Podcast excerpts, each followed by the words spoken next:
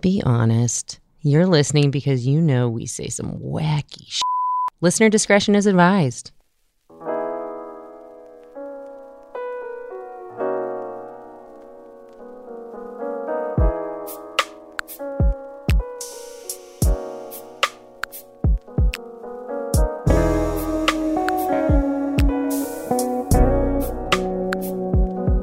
You better get comfortable, because now we're going there.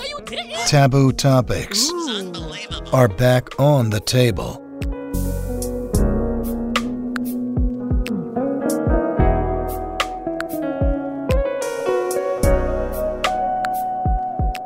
Hey, I'm Joe. I'm Matt. And I'm LeJohn, and this is the Going There podcast.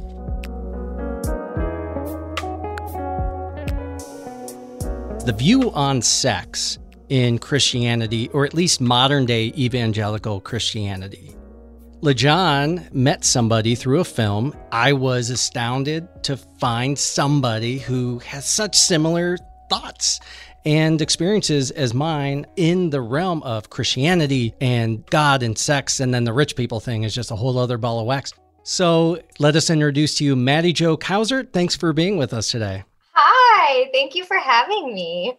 And you are patching in from New York City, from Harlem, actually. I am. Mm-hmm. You met LeJohn on a film set, so you're an actress. And uh, tell us a little bit more about who you are, what you do, and what keeps you busy these days. I am originally from rural Missouri, uh, Missouri, as they say. Missouri. And uh, I moved to New York City when I was 22 to pursue musical theater. I have a degree in musical theater. I wasn't like other theater kids. Like, I didn't know a ton about theater. I was just like, oh, I like to sing and dance and act. Guess I'll be on Broadway. So I really had no idea what I was doing at all. I don't think this is my wheelhouse. And then I decided I'm just going to try to just try acting for just on camera acting for a while.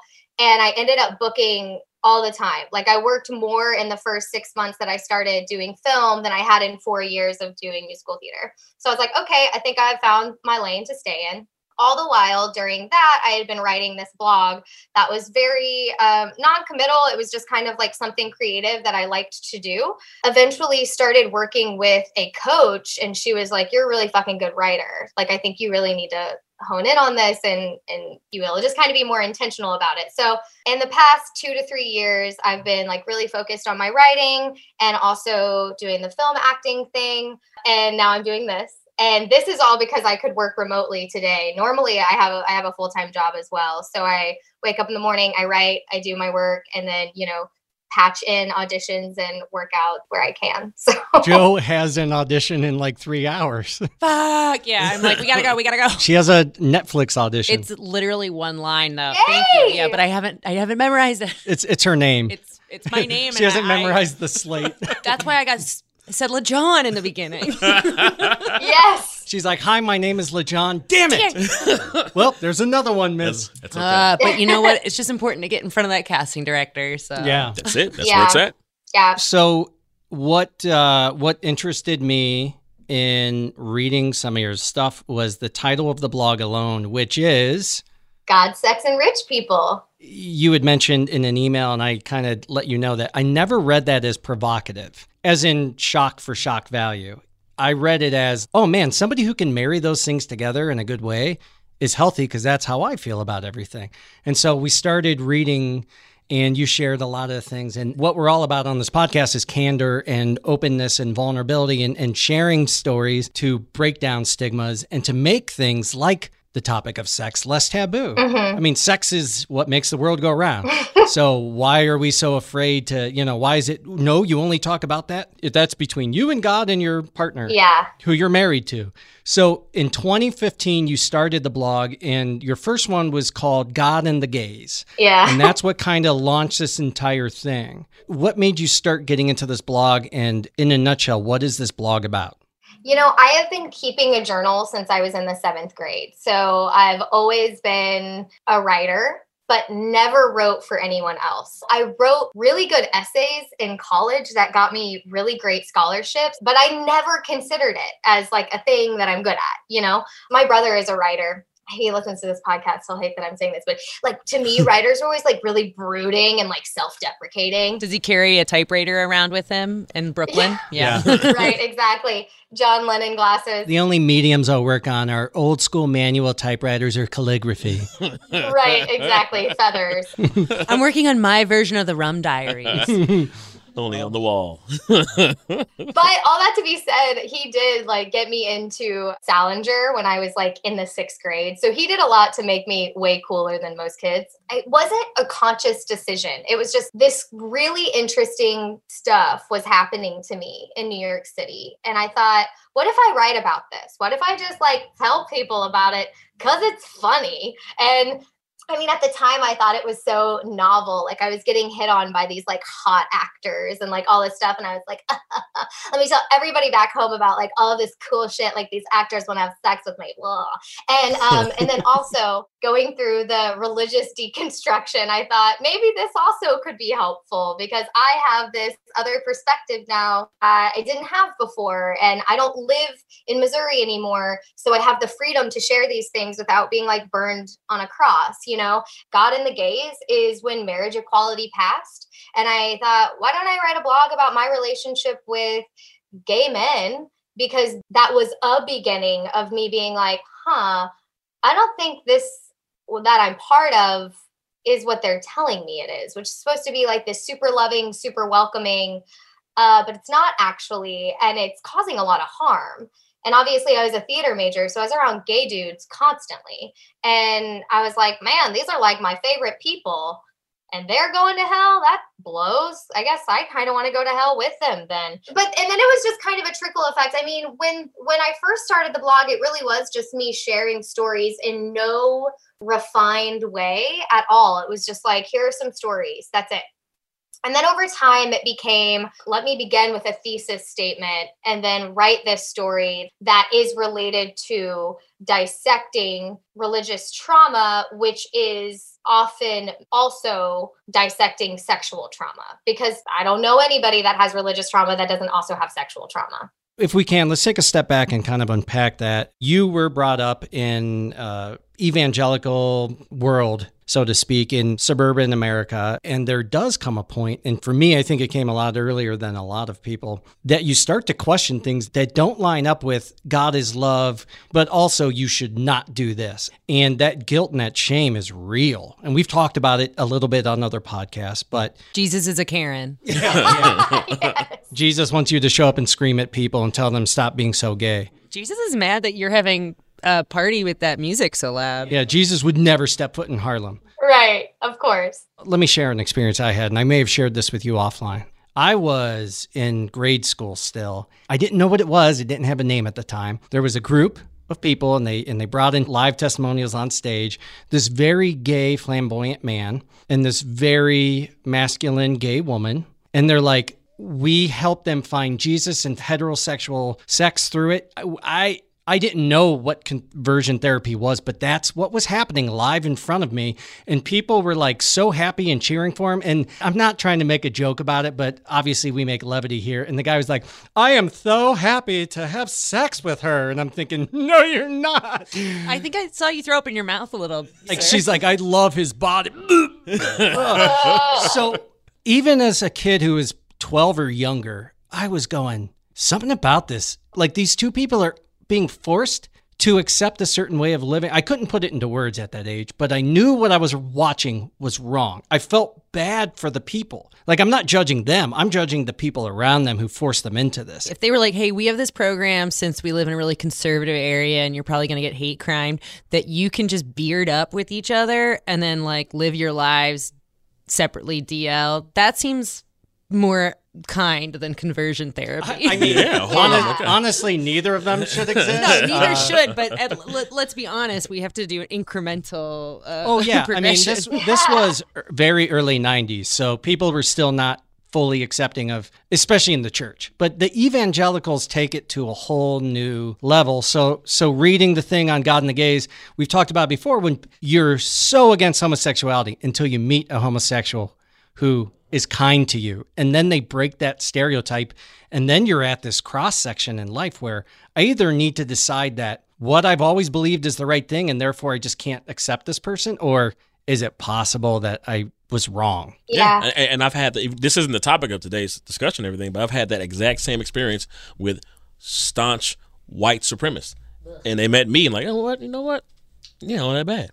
I, Yeah. no, that's This- what I mean. But it's yeah. it's all stereotypes. Yeah. That's like a four year old. They're like, I won't eat this. They're like, Have you ever tried it? No. exactly. That's actually what the gay guy kept screaming on the stage. I'm kidding. I'm cutting that out.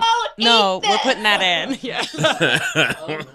it's so much easier to hate a label. But once you know a person and they are attached to a heart, that label becomes like a thing that you can't not love. You know that that's why the the bubble of of evangelical Christianity or you know all kinds of Christianity or any religious circle you can keep that that method of hate perpetuated because they just don't actually know anyone other than exactly the kinds of people they're taught to love, right? Me moving to New York, me being a theater major, I just started to be exposed to all of these things that I was supposed to have really strong opposition feelings towards. And I was like, oh, I don't. I mean, even moving to New York City and suddenly being around a whole bunch of Jewish people. And for my whole life, I was taught that Jews are going to hell and anyone who's not a Christian is going to hell. And suddenly I was like, dude, like all of my friends are not Christian. Almost every guy I go out with is Jewish. Like, what do you do with that? You know, like, oh, so all of these people I'm around are going to hell. So no, now now that we've covered actual facts, Exactly. Um, I don't know if it's like hypocritical is the right word, or I just think it's interesting that conservative Christians are so concerned what certain people are doing in the bedroom. Yeah. You know, like why are you obsessed with me? Because you're not in their bedroom. right because that's that's something we would learn in church. Like people will say what's the harm in this? What's the harm in this? Why is it any of your business what i'm doing? What harm am i doing by being gay or having gay sex? What harm am i doing by having sex with multiple partners? What's the harm right? And like what they would say is even if you are not directly harming that person because it's consensual and it's loving you are harming the kingdom of god at large because you are you are perpetuating a worldly method or message which says that this is okay. And god says it's not okay. So if you're partaking in that then you're going directly against building the kingdom of god. You're actually tearing the, t- the kingdom of god down. So it's like you bring the kingdom of god into your like masturbation session and you're like ah! So why is it um against the kingdom of God? Because um is it like because God needs us evolutionarily to like move forward with numbers? Like what is the actual logical There is none. You're asking Okay. for logic when it comes to faith, and those two have been divorced for centuries. Well, faith is one thing, but judgment about what you're doing, what someone else is doing. no, but I didn't. I'm not saying the word faith like spirituality. Okay. I'm saying the word faith as in belief without any kind of logic, sight, reasoning, anything. I cannot begin to unpack these things, and it's wrong to question them. And that is that's what it comes down to. Yeah, because the thing about evangelical Christianity is they'll say um, it's Bible based. So I grew up, uh, I actually know a lot of scripture. I could recite a lot of scripture. I grew up reading the Bible. throw really it at us, man. regularly. Yeah. No, yeah, open it. And it's funny because now I will open the Bible and I'll be like, I remember reading this so often in high school and college and just like accepting it like it it was gospel truth literally. Now I read it and I'm like, that is fucked up. And also, what does that mean? And like, you know, just actually asking these questions. But at the time, I was just like, yeah, yeah, mm. it's all manipulative because if you can tell someone that the Bible is absolute truth, which is what they will say, it is absolute truth. Uh, evangelical theology claims that the Bible is God breathed. So this is directly from the mouth of God. Uh, which is not true. It's incredibly human. I mean, I can't even begin to unpack that right this second. But but we learned that it was absolute truth, and then they pull these scriptures from it that say this one thing, right, uh, about premarital sex or uh, homosexuality or whatever it is, and then they say, see, this is absolute truth. And so if this is absolute truth and you're going against it, okay, well now we have another layer of that, which is um, the, the flesh versus the spirit. And anything you do that is of God is of the spirit. And anything you do that is a personal desire, it is of the flesh. And it's just like with every single turn, you're met with this manipulation and abuse basically. So we've talked about this before. Any predisposition you have going into the scripture, you will get that out of it. So if you're looking for something that condemns sex or, or homosexuality, you'll find it. You'll find if you're looking for racist themes, if you're looking for classism, if you're looking for Republican Party themes, you will find everything you're looking for. Except because for Bigfoot. Yeah. No, you can find Bigfoot in there. What? Yeah, well, Chances well, are. actually, no. That was the book that was taken out. The Book of Mm, Enoch. I thought so. The Book of Enoch actually Ah, talked about yeah. how angels fell to the earth and they and they reproduced with humans and created these giant monsters. So, boom, in your face. Ah. I don't want to go too deep down this rabbit hole because I want to get into the other stuff.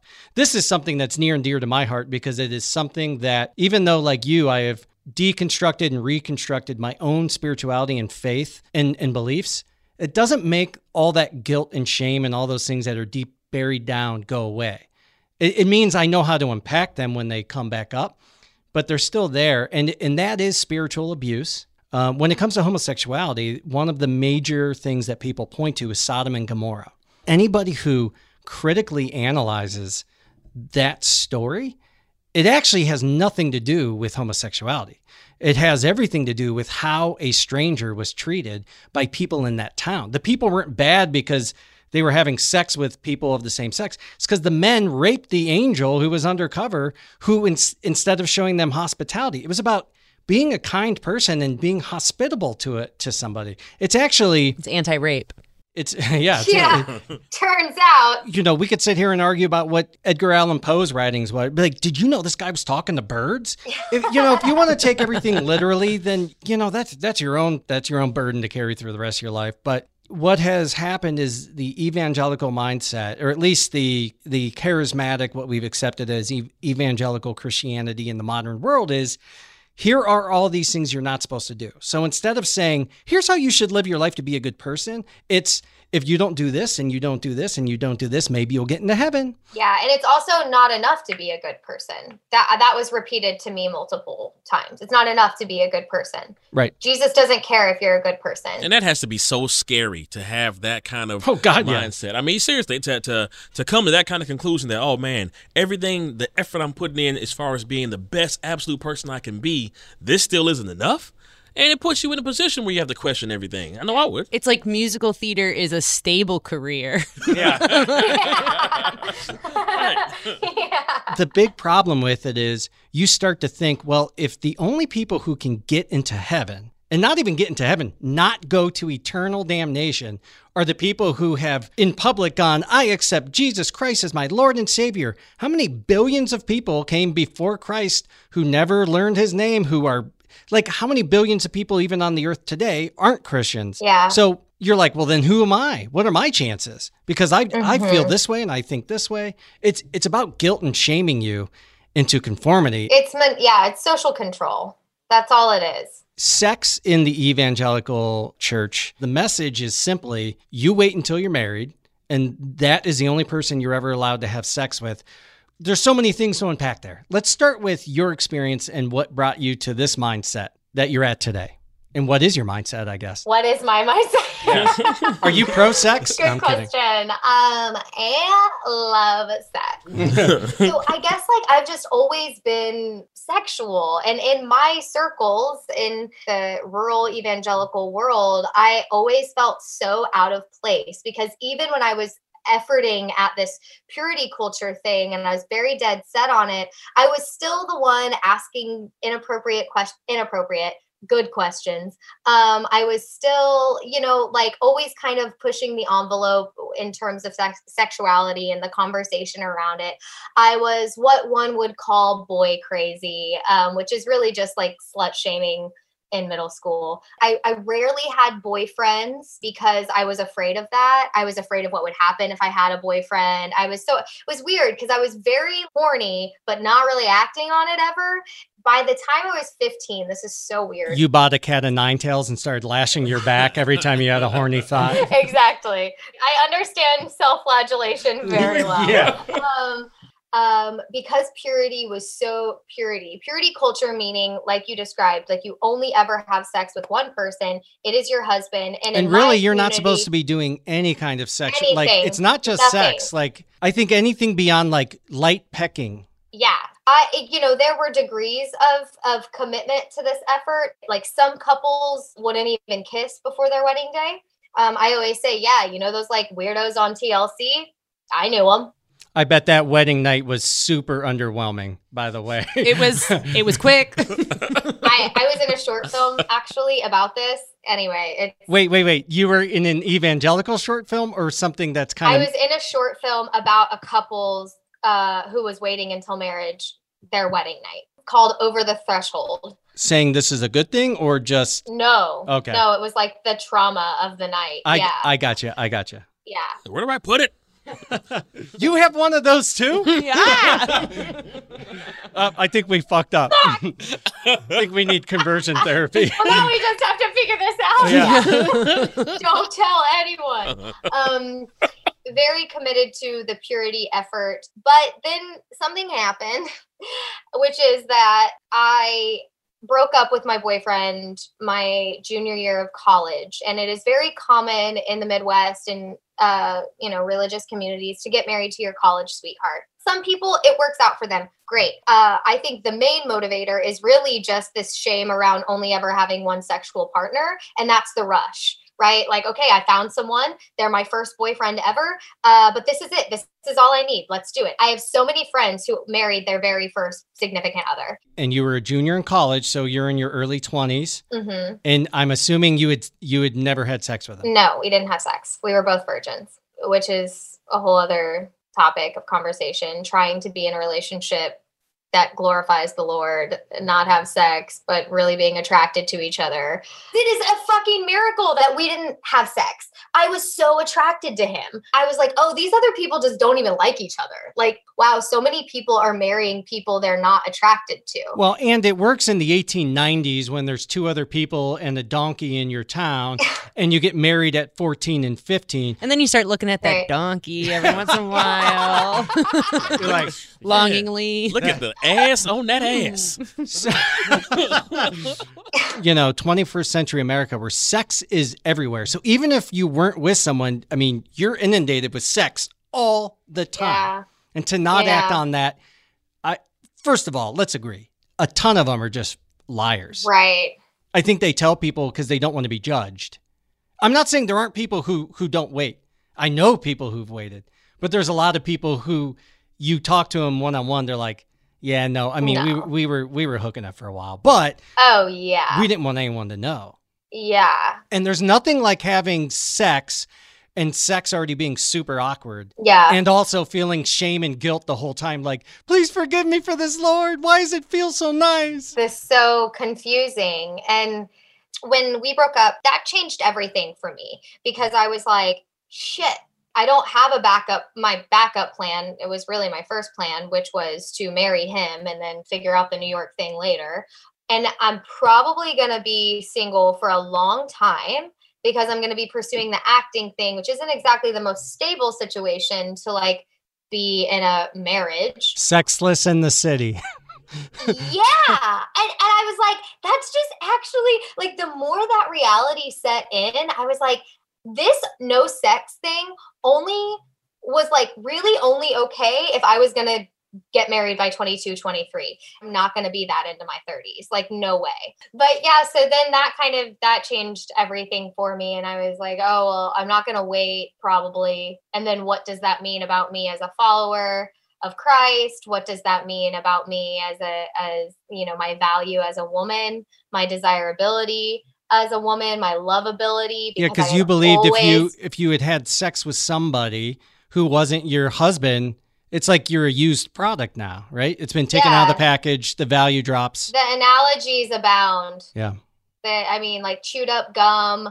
There was one I remember. There was this video where like there was a tomato and there were some pencils, and at the end of it, it was just an obliterated tomato, and I was like uh that's terrifying is that my vagina is that my heart well, it Is- depends are we on where gonna- he's sticking it. Yeah. Yeah, it's like on the wedding night, he's just like, "I- I just need a running start. He goes, "Wait a second, I don't see a tomato anywhere on your body. What is this?" it's so confused jokes on you because obliterated tomatoes make ketchup and marinara sauce and that's very good so and none of it was conscious either i wasn't like okay now i'm gonna have sex so now let me just like dissect what this means about my relationship Right. with god and my value as a woman it was just kind of all blowing up and i was just kind i was kind of having to figure it out as i went Did you jump into sex before you came to terms a little bit? Was there a chicken or egg here? My experience of making the decision to have sex is that it actually makes no sense with the series of events leading up to it.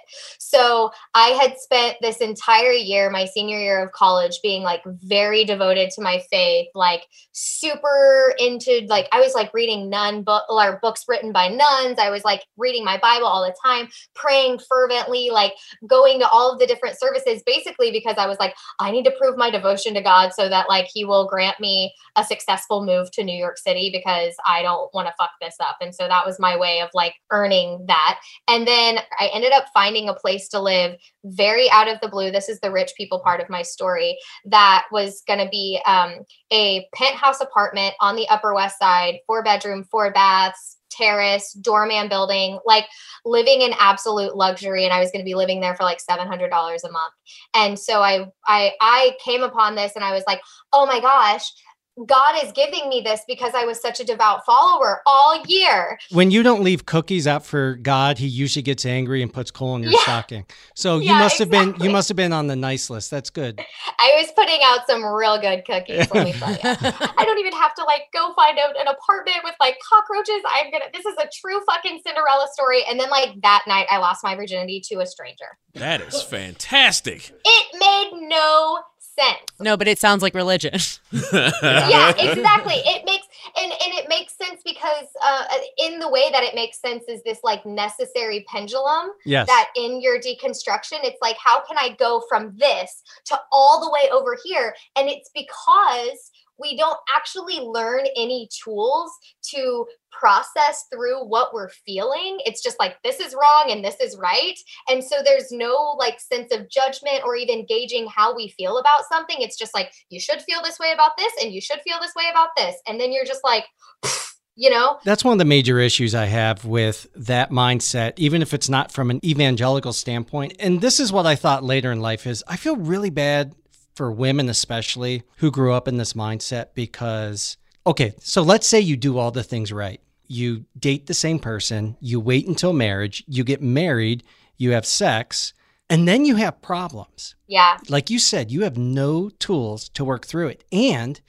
it's shameful and wrong to talk about sex with anyone. So who do you talk to? You talk to each other. Well, what does, you know, two blind mice, where, where, where are you leading each other? You have two people who have no idea or education when it comes to sex. Mhm. And the only person they would ever tell you you can talk to this about is maybe your pastor Mhm. or a religious counselor Yeah. who also know nothing about sex. Nothing about it, and everybody's gonna make you feel like shit. yeah Yeah. Why then is sex enjoyable if it's really this bad thing? Wouldn't it, if it was just for like reproduction or just for love, wouldn't it only be fun if you were in love? Wouldn't it only, wouldn't there be certain things that would stop it from being, you know, this bad, Good. ugly, evil thing? Well, actually, Matthew, it's really quite simple. Yeah. Bill Nye is back at the table. Bill Nye, what happened? Did you get your tongue pierced? I found my tooth next. I found it sexual. Uh, Sorry, we're doing throwbacks to old episode. Mary Jo's like, what the fuck are you guys talking about? Sorry. The stigma and taboo and guilt and shame around sex causes so many dysfunctions and then in all their relationships. yeah And there's nothing worse than feeling bad about yourself. And on top of that, you don't know who to talk to about it because it's it's something you're not supposed to talk about. When I started going to therapy uh, years back, like one of the first times I went and actually talked to a non-religious, like Mhm. Jesus cries when you do these things kind of counselor. Yeah. So he sat down with me and we're talking about it, and I go, you know what's weird is I'm married, but I still have this like weird guilt about sex. And he's like, yeah, no, that's pretty common. And he was a Christian. In fact, he brought God and faith into a lot of it. And he goes, you know, that's all bullshit, though, right? I was like, I mean, I know that on the outside, but I think he said it was the new pope somewhere in like the 500s who was a man whore. And his mom used to rip him out of bed with other women, you know, and be like, get your ass back to the seminary. So the dude ends up getting into power and then saying premarital sex is a bad thing because there really is not. Jesus wasn't preaching about premarital sex ever. No. And anyone who pulls out a Bible verse, you're like, I can make it say whatever I want to. It's like when a politician who does a bunch of drugs and shit gets into power, he's like, we need to break down on drugs. If I can't do it, no one can. Exactly. But who are we? Who who are they trying to satisfy with these narratives, though? It's about control. And that, It's exactly, that's the control, point. it's Right. power. Mm-hmm. Yeah. Right. Maddie Joe, I have a question. You were saying that there's like the spiritual world and then the physical world. And if you're doing something in the physical world, it's not godly. Yeah. So, like, is that why sex is wrong? Yeah. Okay. So, like, where's their stance on going to the bathroom? Yeah, exactly. So the it's it's not necessarily the physical versus the spiritual. Okay. spiritual. It's the flesh versus God. And it comes from these verses from Paul, which is um, the flesh is giving into your own personal earthly desires. And it's like this list of things that are personal earthly desires and of the flesh. And your flesh is always going to be directly in conflict with what you desire of the mm-hmm. spirit. And we have both. We have these good things and we have these bad things. And we are always going to be in conflict. And the goal is to always pursue the things that are of the spirit, which are the good things. And that is really fucked up because what you Yeah. learn to do is constantly vilify yourself. Like, how are you supposed to operate and think about anything critically and make sound decisions for yourself when you're the enemy? Right. It's impossible. Yeah, you're not supposed to think about it logically. Again, because it's all based on Adam and Eve in the original sin. Which is a whole other thing. If she had just not eaten that apple, This is all where it's confusing because an apple a day keeps the doctor away. And it keeps your teeth Yes, nice and clean. And Okay, so having sex for procreation is okay, but having sex for recreation is not. between husband and wife, though. No, I thought that was bad too. Do too. they feel like animals that have sex for f- fun are sinners, like dolphins? Yeah, so they uh Animals don't have souls. Yeah. Do animals live in because heaven? they're not going to heaven. No, All So dogs go to in heaven. This is Is bullshit. it just is it just humans in heaven? it's the Mormons. It's just human. Yeah, it's really just the Mormons and their Whoa. castles. Yeah. Uh, I've heard a few things. I've heard that which is actually not true. It's all fake news, but they'll say that look, look at look at animals. They just do it to procreate. No, that's actually not true. Um, and animals don't have souls, so it doesn't matter. oh, okay. Which I, I wholeheartedly disagree with. Yeah, none of that. That's absolutely not true at all. But it's this idea of elevating humans in a way because we are in the image of God, right? And it's like, well, the whole fucking world's in the image of God. Yeah. yeah. That's why I love the new Pope, by the way. He was the first one to say that your pets do go to heaven with you. Mm, yeah, All great. dogs go to heaven. Did you not see the All- fucking movie, dude? Yeah, LaJohn was like, what about that movie? Yeah, exactly. Can't forget that. You know, and, and it's not to paint with such a broad brush that says like every evangelical believes the exact same thing, but I was taught to believe that sex for recreation between a man and wife is okay. But even that has stipulations that they couldn't tell me what they were. Cause I was like, Mom, are you telling me, you know, you only have sex with your husband and only to have kids? She goes, No, it's supposed to be enjoyable as long as you're in love and you're married, but also like it can't be anything too kinky. Yeah. And I'm like, Well, what's kinky? And she probably means Yeah. anything that isn't in missionary position. yeah. I'm out. Anything you enjoy. yeah. so it's interesting. I got really conflicting messages about this because my parents are high school sweethearts. They went to college together. My dad proposed. Uh, my dad switched his major from business to biblical studies. My mom gave him the ring back and said, I'm not going to marry a pastor. Smart woman.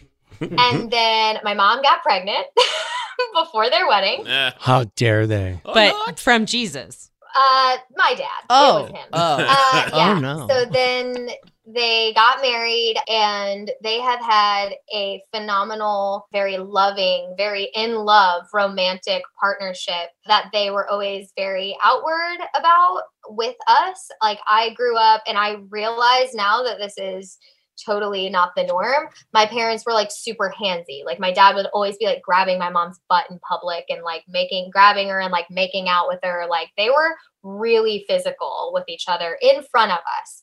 And they did that on purpose because they I think wanted to show us you can have a lot of fun sexually as a married couple. Like, why would we ask our kids to wait until marriage and then give them this example of it being like totally awful and boring?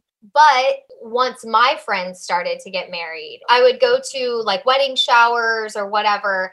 And the guys, drunk, would like pull me aside and be like, Joe, you need to talk to blah, blah, blah, blah, blah about, yeah. And I'm like, No, I don't know. Like, what do I need to talk to them about? Eh, maybe we could do something other than like missionary like would have these conversations with me and I'd be like, I think you need to have that conversation with her. I'm not gonna do it, you know? And then other times I would talk to the women and they would say things to me like, Well, I don't know, it's like oral's weird or anything, which gives me these ideas that like probably the sex they're having is not super exciting.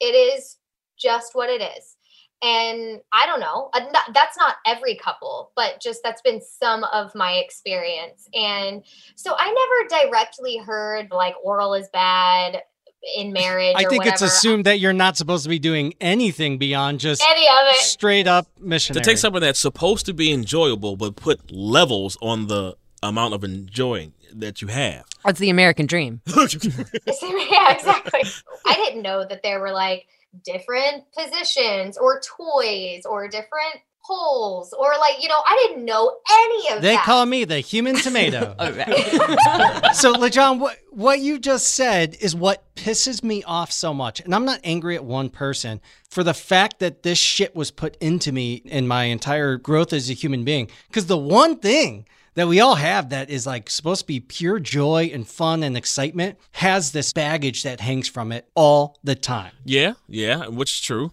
And, and as I'm hearing you say that, I'm thinking about what else is there that has this baggage? Because there's plenty of things that is supposed to be fun and enjoyable and everything.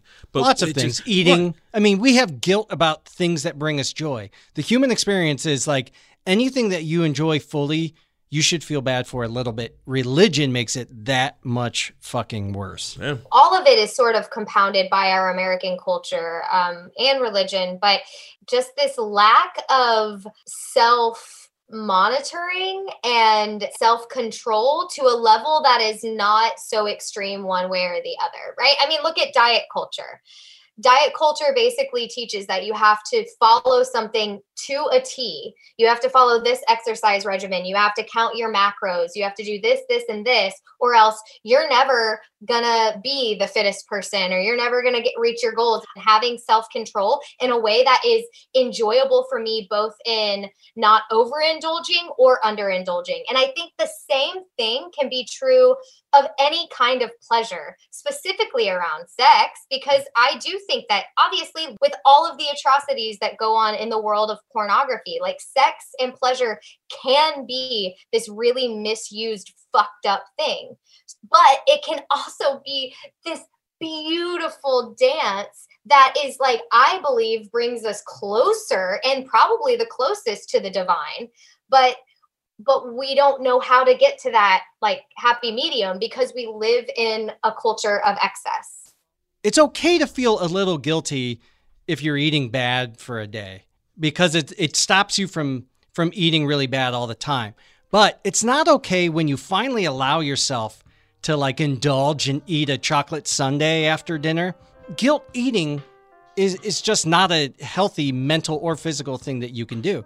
And guilt around sex. And then what you It's just do with that food in those sex situations is even worse. I mean, then you're guilt eating and having sex. yeah we're gonna get the keto syrup I think we're going to take a quick break for our musical highlight of the episode, which is Donovan Dorrance. He's a composer, multi instrumentalist, currently working from Chapel Hill, North Carolina. For the past six years, he's toured as a music director for Dorrance Dance, which is a New York City based tap dance company. Outside of dance, he composes for film, theater, podcast, commercials, and weird passion projects. And I love that he said that because I'm all about those weird passion projects. You can check him out at donovandorrance.com. Dorrance D O R R A N C E, donovandorrance.com. Check them out.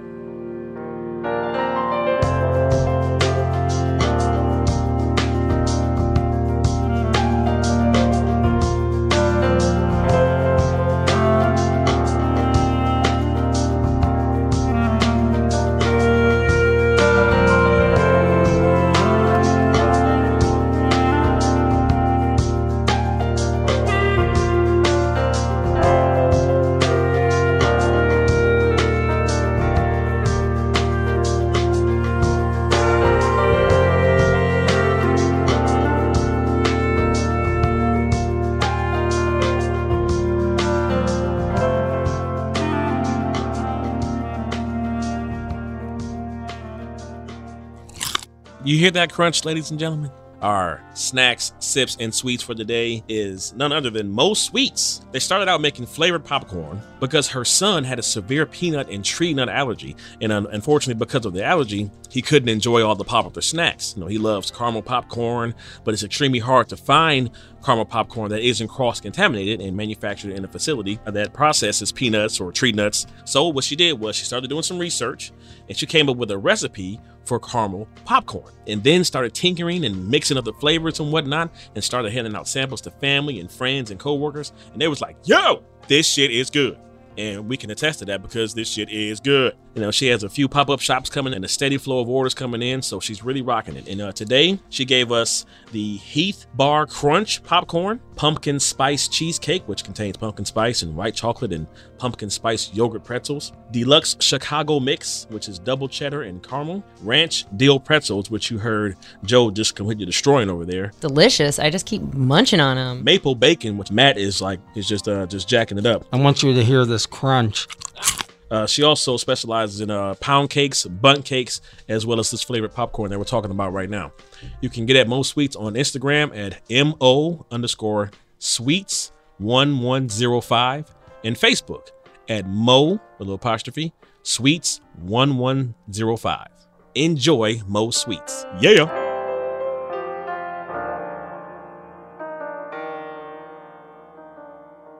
Maddie Joe, my mind is blown because there are so many things you're saying that I talk about all the time, but there's only so many people who I feel like get it. Let's talk a little bit more about your experience. So, you started writing this blog, you started really sharing it. And instead of what I think a lot of people would fear, getting a lot of hate and people judging you, which I'm sure you got a little bit, you got a lot of support. You share some pretty blunt and honest and dark things, as well as some really awesome, hilarious things. It doesn't do your story justice if we don't go into the ugly. Can we talk about that? Yeah. So um, as I was sharing a lot of this stuff, I got really, uh, I just got really nervous. The more honest I would get, I just got so nervous. I was like, oh, people are going to read this and think I'm a total slut, or they're going to read this and think, like, ew.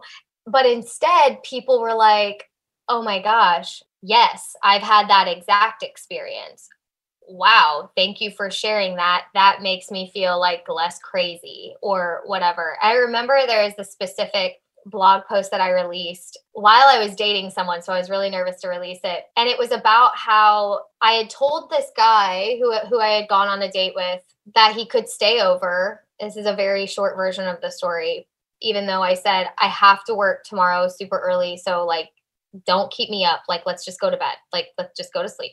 And of course, he just kept badgering me and badgering me and badgering me and trying to have sex and trying to have sex and trying to have sex. And eventually I just like, you know, the the term is obligatory blowjobs. And I remember sharing that story and being like, so many women are gonna be like, what a whore, or even guys being like, ew. But instead, the response was like men reaching out to me being like, holy shit, how many bl- like blowjobs have I gotten that like they didn't actually want to give? And I'm 100%. like, probably a lot. and then two, these women being like horrifically accurate depiction of, of a like a very similar situation. I was raised in an evangelical church. What's a blowjob? What's a sucker? Lollipop with gum in it. Same, same season. I can look back in hindsight through therapy and be like, why did I even let that guy stay over? Why did I feel like I had to say yes to him? I could have just been like, no, you don't get to stay here. I have to leave. But at the time, again, because of years of conditioning, I felt like I had to say yes. I felt like I had to be palatable and welcoming and nice. Was this before the Me Too movement as well? yeah, this was before me too. Yeah, of course. So- yeah. I actually like I had this relationship that was really really good and really beautiful um and I felt so lucky to have met that man and I was feeling really good about successfully like having a relationship and falling in love and it was just like so healthy and beautiful and he lived in another country so he had gone back to that country and we had like said our goodbyes and I was just so proud of myself and I had done a ton of work on myself that summer and so I came back to the city and I'm sure like operating at this very high frequency. So like the first day I'm back in the city, I meet this guy at a bar. He's really handsome and he's interesting. And he's like from another, you know, I love foreign guys. That's another thing. So he's from another country. So like And he was rich, right? super rich. Yeah. As in the rich people. the rich people. That's a big part of the story always. So, anyways, we're, you know, hitting it off. And then I ended up um being like date raped by this guy that I had met. And that was kind of just another crisis that I went through.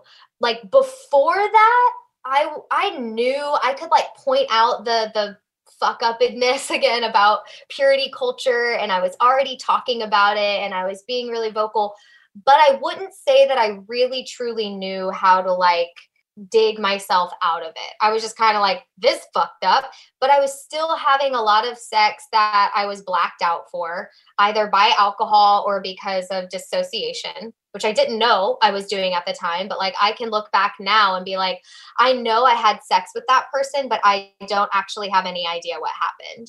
And that was most of my sexual experiences. And then the sexual assault happened, which I was also blacked out for. This is the Going There podcast. Yeah. And you're comfortable enough sharing it with us. Yeah. I think this is actually a very important story, even if you tell it just in quick bullet points, Okay. because I think in our culture, and especially as a man, when I hear date rape or sexual assault, it's the man with the thin mustache tying the girl to the train tracks as the villain. It's so horribly subtle, Yeah. is what's bothersome about it. And I think it's really important Yeah. to share that story so people don't go, Okay. well, this wasn't date rape. No, that, that was date rape. Yeah, okay, great. So I'll yeah, I'll share. And actually to your point in the blog post that I write about it, which is called Life After Cowboys, I talk about that specific thing, which is after it happened, I didn't even call it rape. Well, you know, he didn't hurt me. So then you like go through the questions of like, well, was I raped enough to call it rape? And and again, this was before the Me Too movement, so I didn't have the power in numbers. And also, I didn't come out publicly about this stuff until years after the fact. Like I didn't talk about it right away. I was like, well, he he wasn't like mean. Like he didn't he didn't mean it. Maybe he didn't know. Like that's what I was telling myself. Maybe he didn't know that he raped me, right? But anyway, so we were on our third date we had been drinking, you know, like we were having a good time. Uh, he invited me back to his place, and I said, That's really nice, but I understand the implications that that involves, and I can't and won't uh, live up to those expectations. So I'm just going to go home. And he was like, No, no, no, no, no. There are no expectations. Absolutely not. Like, just come back for a nightcap. Like, no expectations. I was like, Okay, I just want to make it really clear.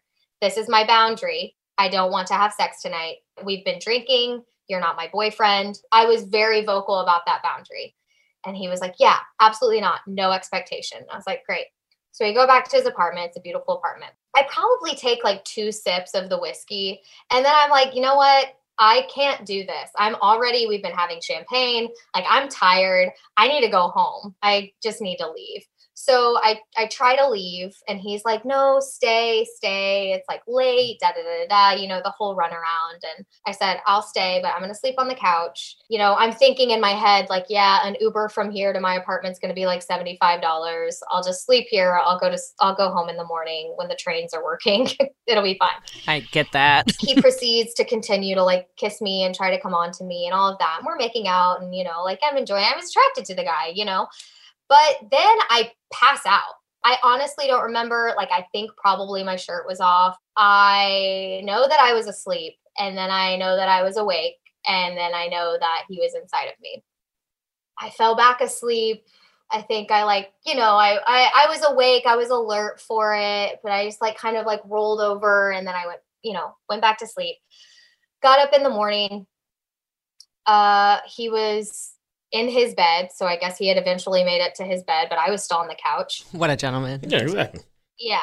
I left and he was like, I had a really good time. Like, I'll text you. And the first person I reached out to was my ex boyfriend, the one that had just gone back to Romania. And, and he has since apologized for this. But he said, Why did you go home with him? It's like the last thing I wanted to hear because that's exactly how I feel. I know that's what everyone's going to say why did you go home with him?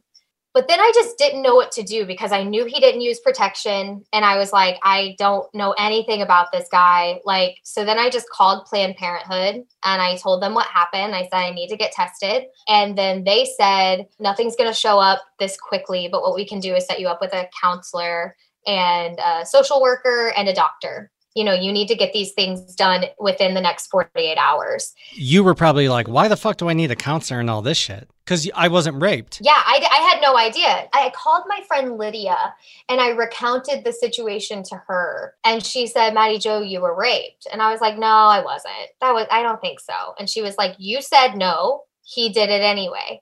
That's rape. Oh, fuck.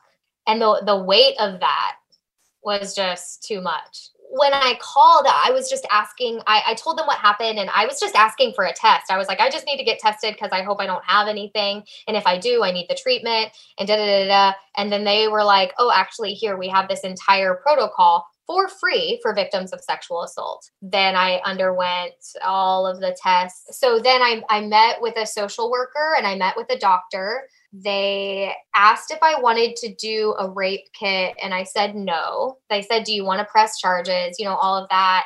I said no because I didn't think I would win. I was like, We were drunk. He's rich.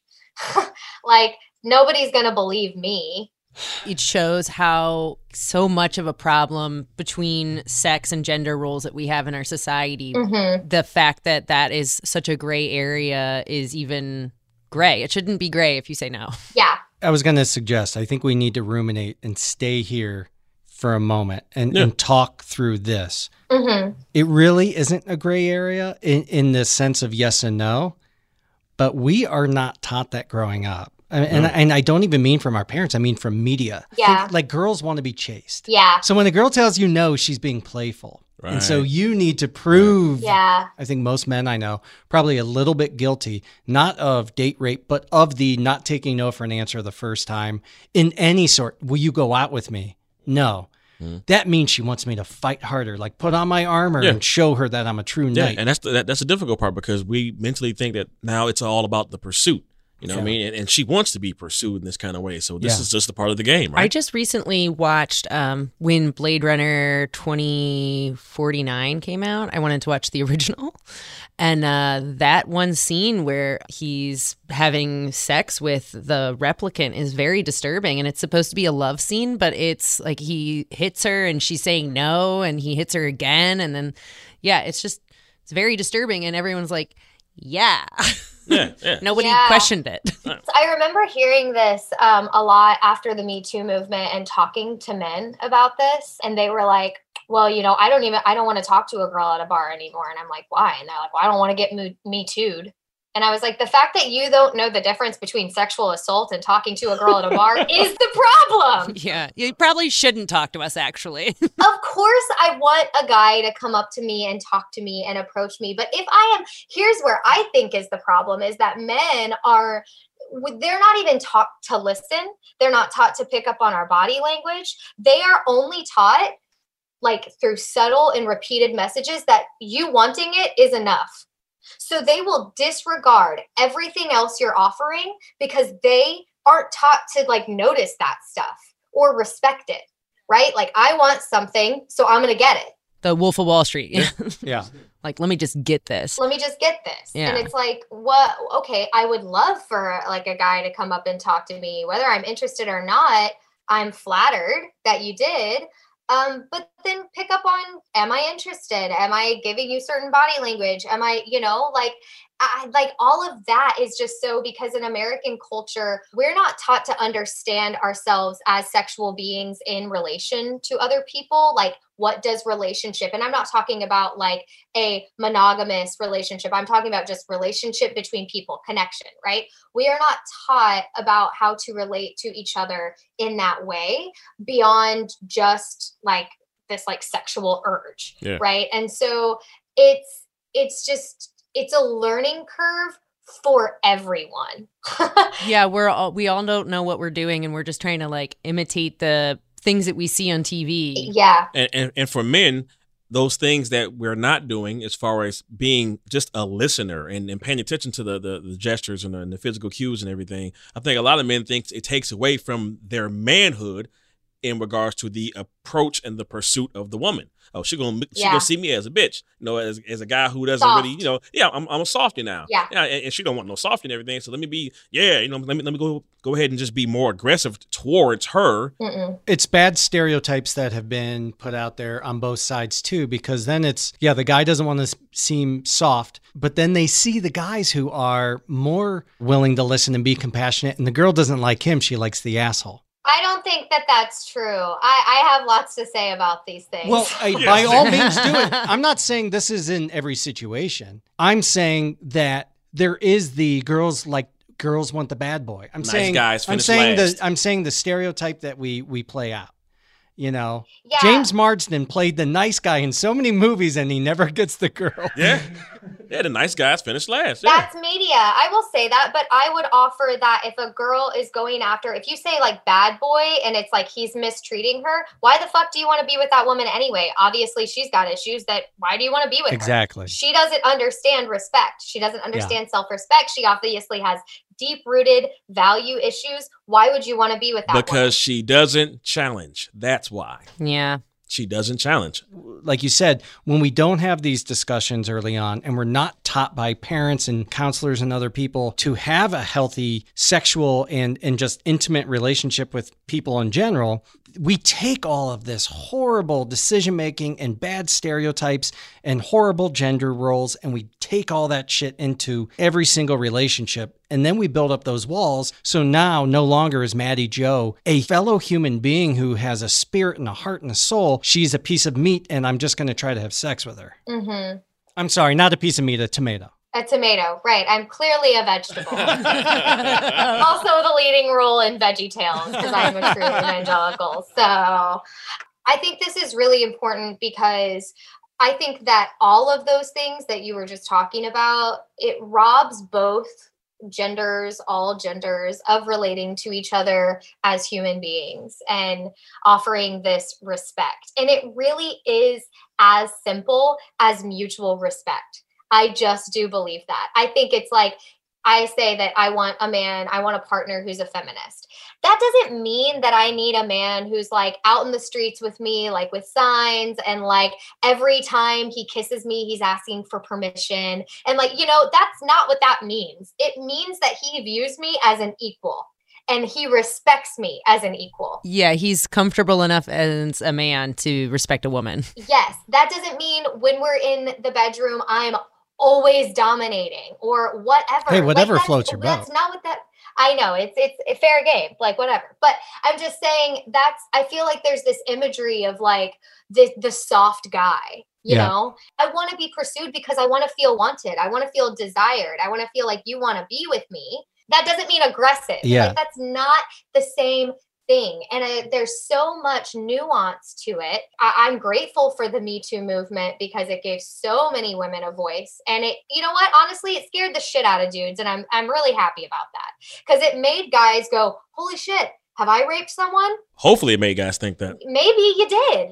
And, and then we can engage in this conversation instead of just being too clueless and mindless, bumping uglies drunk we need to go back and I, I think the audience needs to hear LaJohn and I repeat that. Man, it's it's not it's not a far-fetched tale. In my early 20s in college out at the bar, to say that I respected some of the and let's use the term conquest, it would be a flat out lie. It's not that you treat them like shit, but it's that you are looking at them as a conquest. You are looking at them as like the um, MacGuffin of the film that you're just happening to watch or be a part of that day.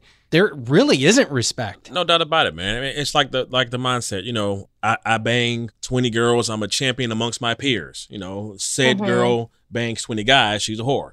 You know, it's that's yeah. that's the that's the jacked up part about it all. If you're vocally enthusiastic about sex as a woman, like I get this a lot. Well, you know, Maddie Joe, like you're really vocal about certain. It's just gonna take like the right guy, and I'm like, why? What?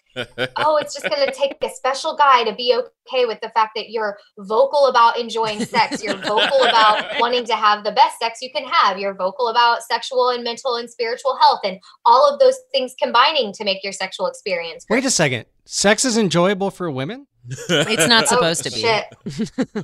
Do you believe that the situation you were in wasn't just because you're the woman and he's the man, but because of classism? Was there a privilege there with his wealth? Yeah. So actually, after that situation, I was pretty dead set on never letting a guy pay for a date ever again because I felt like he had wined and dined me and felt like I owed him something. And instead of coming from a place and being like, I don't owe you fucking anything, you're welcome for my company, I started to create parameters around what I would do on, in a dating situation, which was I'm never going to let a guy pay for me because I don't want to feel like I owe him anything.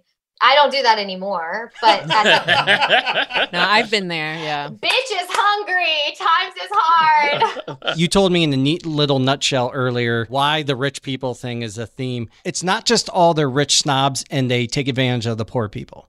No, actually, not at all. That was kind of the opposite of what I experienced, which is what I thought rich people were. I thought they were all just like, you know, assholes who evade taxes. That is a portion of them for sure. yeah. It was because I lived on the Upper West Side in this penthouse apartment and I in a doorman building and I was living amongst people who were wealthy. So it was very weird because I was living in this very specific culture and not feeling at all a part of it because I was still an actor and a babysitter. So I was like living in this penthouse apartment, but still babysitting for rich people in the penthouse apartment next door. And what I found is like so interesting because most of them that I met are very liberal. Like they always vote Democrat. Like I thought most really rich people were Republicans. And I remember this one woman was like, look, not every kid is going to be born into a family who can pay $25,000 a year for their first grade education.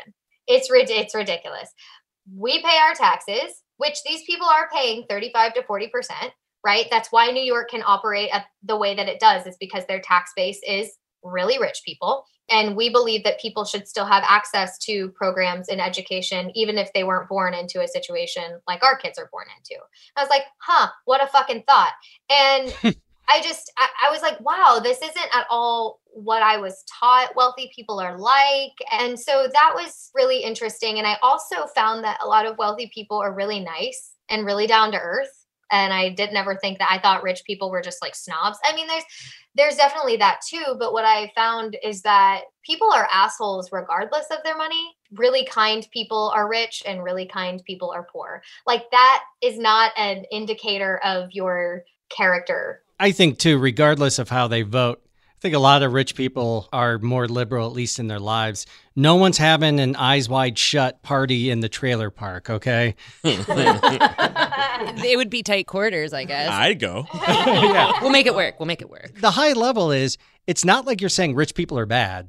I mean, using your power over anyone, whether it's money or physical strength or if you're a boss and they're a subordinate, I mean, it's it is abuse. It comes down to, again, asking the other person.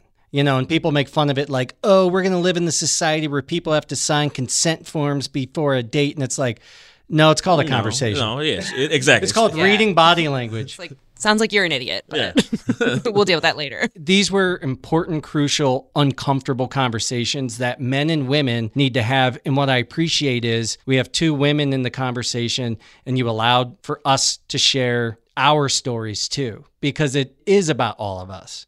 We only touch the tip of the iceberg here with your blog and who you are and what you do. So, where can people go to read more of your stories, to learn more about you? The place to find me on Instagram mostly at Mattie Jo Cowsert, M A T T I E J O C O W S E R T. Also, MattieJoCowsert.com. I want to say it's forward slash, it might be backslash. We'll find out. God, Sex, and Rich People. And that's the blog. And that's where you can subscribe to the blog. And, you know, you'll just get alerts anytime a new blog is released. It's, I don't like send out spam, but you do get a fun little like freebie whenever you subscribe. So please do that. Do you interact with your audience? Yes, a lot. Uh, and mostly on Instagram. You're also currently turning this into a book. Yeah. And then also, yes, I'm, uh, I'm writing a book, God, Sex, and Rich People, an undevotional for the recovering evangelical. So as soon as I have more, if you're subscribed, you will get announcements about all of this. If you follow me on Instagram, you will get announcements about all of this. So yeah. I don't want to just thank you for your time here. I want to thank you for doing what you've done because you said, you know, you get men and women who reach out to you and go, oh my gosh, your story's so similar. You're doing a service to everybody who's kind of gone through that. The day I die, I will still have some of those pain, some of that guilt, some of that shame inside me. And it's so important to put it out there unabashed and just be like, here's who I am, here's what it is. Join the conversation. So thank you. oh, thank you for saying that. Yeah. I think it just takes a, a wise person to see the world that they grew up in and to question it and break through despite the peer pressure that I'm sure that you had to deal with and losing friends and family, but then also, you know, not just like villainizing them either, just trying to shed light. That's important. And thank you. Thank you for being you. From the moment I met you, and from just like right now, this great individual who is helping us learn more about ourselves and learn more about things that, again, are just so jacked up. But it takes somebody like yourself and being yourself for us to understand it and to see it and to receive it. So thank you, Mattie. Jo. Thank you, John. Thank you guys for having me and just again having this conversation and being the the person that does this this kind of work uh, it can just so often be misunderstood because i live super honestly and super openly people do often think like they they've got me all down like this is who she is we see her on instagram we see her in her blog so this is who she is. Just always remember that even when people are sharing honestly and even when they when there is a platform for their message they are a whole full human being that could never be minimized to an instagram profile. When my work is understood to the extent that all of you have expressed it really means a lot to me because so often i am just so afraid that people are like oh she's like the carrie bradshaw of missouri no, that's not it, you know? And then furthermore, having ideas about who I am before they even meet me. And I just really love and appreciate when any human is uh, honored and respected in their multiple layers and complications, because that's what we are as humans. And then the other thing uh, that I want to say is that even though I was dissecting all of this stuff, or I was recognizing all of this stuff before my sexual assault, after my sexual assault, the reason I was able to really deconstruct and pull apart all of this shit from purity culture is because I got professional help. I got myself into sexual trauma therapy. And even though we're moving into a space where people are more okay about that and it's more normalized and less stigmatized, if you can get help and you can afford to, like not a Christian counselor, I can't reiterate that enough, like not a Christian counselor, a sexual trauma therapist. That was a game changer for me. I still work with that same therapist we still dissect things from my background that I'm like, why the fuck does this still affect me? I say that because I also want to honor and normalize the fact that this is a journey that never ends. The reason I'm not a recovered evangelical is because it will never be finished. I will constantly be recovering in a to a different version of myself. The fact that you're on the journey and you're aware of it is fucking amazing. And we got Mo people to think here. I think we do have Mo people to thank here. I like what you did right there, Matt. The Mo people he's talking about is Mo Sweets. Once again, thank you so much, Mo Sweets, for allowing us to jump on this popcorn and pretzels. We have been jacking it up during this whole entire episode, and uh, it's as delicious as advertised because we're advertising it. Delicious, delicious stuff. yes, indeed. Mo Sweets, Instagram, MO underscore Sweets 1105, Facebook, MO apostrophe Sweets 1105. Get at them. And Mo Music from Donovan Dorrance. So check him out at donovandorrance.com. Thank you again for sharing your music with us. And as a film person who loves the film soundtracks and loves working with composers, I'm a big fan. So we just went there. Now you can go to the goingtherepodcast.com for links to our socials and all the places that you can hear the podcast. So, what did you think of this episode? Let us know by giving us a rating, leaving us a review, subscribing, sharing with a friend, or just shouting into the void. Maybe we'll hear it. This podcast is made possible by its hosts and Frame One Media in association with Lindsay Baker, Tyler Kubisti, Michael Madgar, Joe Callie, and Bobby Thomas.